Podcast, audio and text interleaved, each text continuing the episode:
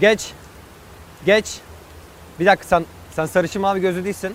Bana ne kardeşim evine füze düştü. Sarışın mavi gözlü müsün? Değilsin. Çık şuradan. Çık.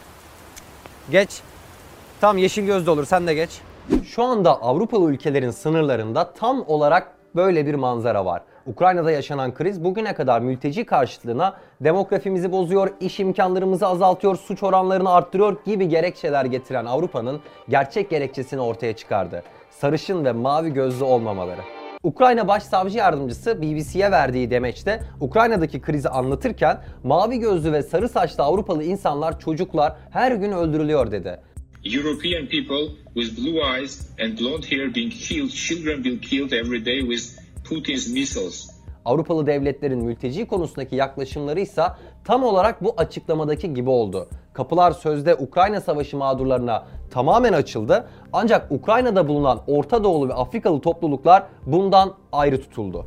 Polonyalı yetkililer sınırda bekleyen sarışın mavi gözlüleri ülkeye alırken Afrikalı kökenli mültecileri dondurucu soğukta günlerce beklemeye hapsetti.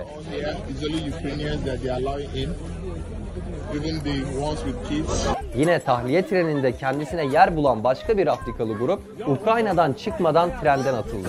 Bunun sebebini ise bizzat Avrupalı muhabirlerin ağzından duymak mümkün. ITV muhabiri Lucy Watson Ukrayna'daki durumu anlatırken burası gelişmekte olan bir 3. dünya ülkesi değil burası Avrupa dedi. Now the unthinkable has happened to them. And this is not a developing third world nation. This is Europe. Bir başka medya kuruluşunun muhabiri Ukraynalı mültecileri çekici kılan şeyin modern giyinişleri olduğunu söyledi. And, what's compelling is just looking at them, the way they're dressed. These are prosperous, I'm loath to use the expression, these are prosperous middle class people. These are not obviously refugees trying to get away from areas in the Middle East. Canım sen Suriye'den geldi ama bu pantolon, bu gömlek ben beğenmedi. Bizimle değilsin. Fransız kanalı BFM'de konuşan konuk aleni şekilde Suriye ile Ukrayna'yı kıyas ederek bunlar Suriye rejiminin bombalarından kaçan Suriyeliler değil, bize benzeyen arabalara binen Avrupalılar dedi. parce que ça va être une question importante. Et, et je parle pas, on parle pas là de Syriens euh, qui fuient, euh, qui fuient les bombardements euh, du régime syrien soutenu par Vladimir Poutine. On parle d'Européens qui partent dans leurs voitures qui ressemblent à nos voitures, qui prennent la route et qui essayent juste de sauver leur vie, quoi.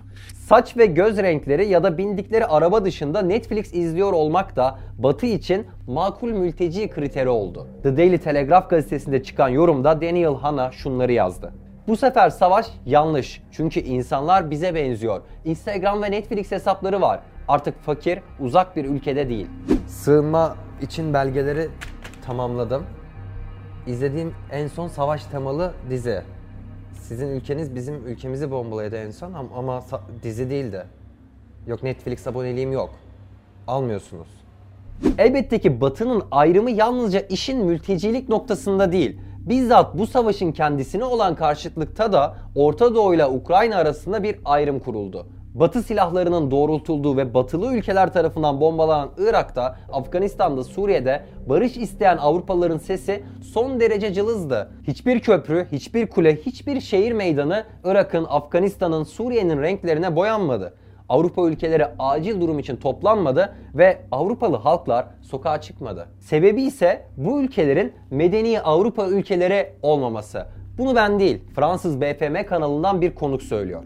On est au 21e siècle, on est dans une ville européenne et on a des tirs de missiles de croisière comme si on était en Irak ou en Afghanistan, vous imaginez CBC Dış Haberler muhabiri Charlie D'Agata, Ukrayna'nın Irak ya da Afganistan gibi bir ülke olmadığını söylerken de aslında bu 3. dünya ülkeleri gibi savaşı hak etmediğini söylemek istedi. This isn't a place, with all due respect, um, you know, like Iraq or Afghanistan. That this is a relatively civilized, uh, relatively European. Ukrayna'daki durum üzerinden bütün katiller kendisine aklama yarışına girmiş olacak ki bir başka coğrafyadan, İsrail'den çıkan bir haber de Filistinliler Ukraynalılar gibi değil başlığıyla yayınlandı. Batı'nın bu 200 yaklaşımı sadece mülteciler konusunda ve savaşı kimin hak edip kimin hak etmediği konusunda olmadı. İşin yaptırımlar kısmında da büyük bir ikiyüzlülük gördük.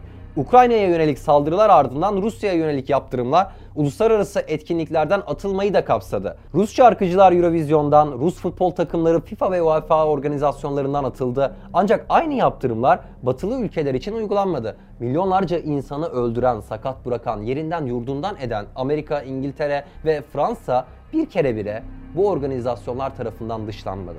Tüm bunlar ironik bir tablo olarak karşımıza çıkıyor. Dünya bir taraftan Ukrayna'daki mevcut durumu izlerken bir yandan da Batı'nın bu ikiyüzlü politikasını not alıyor.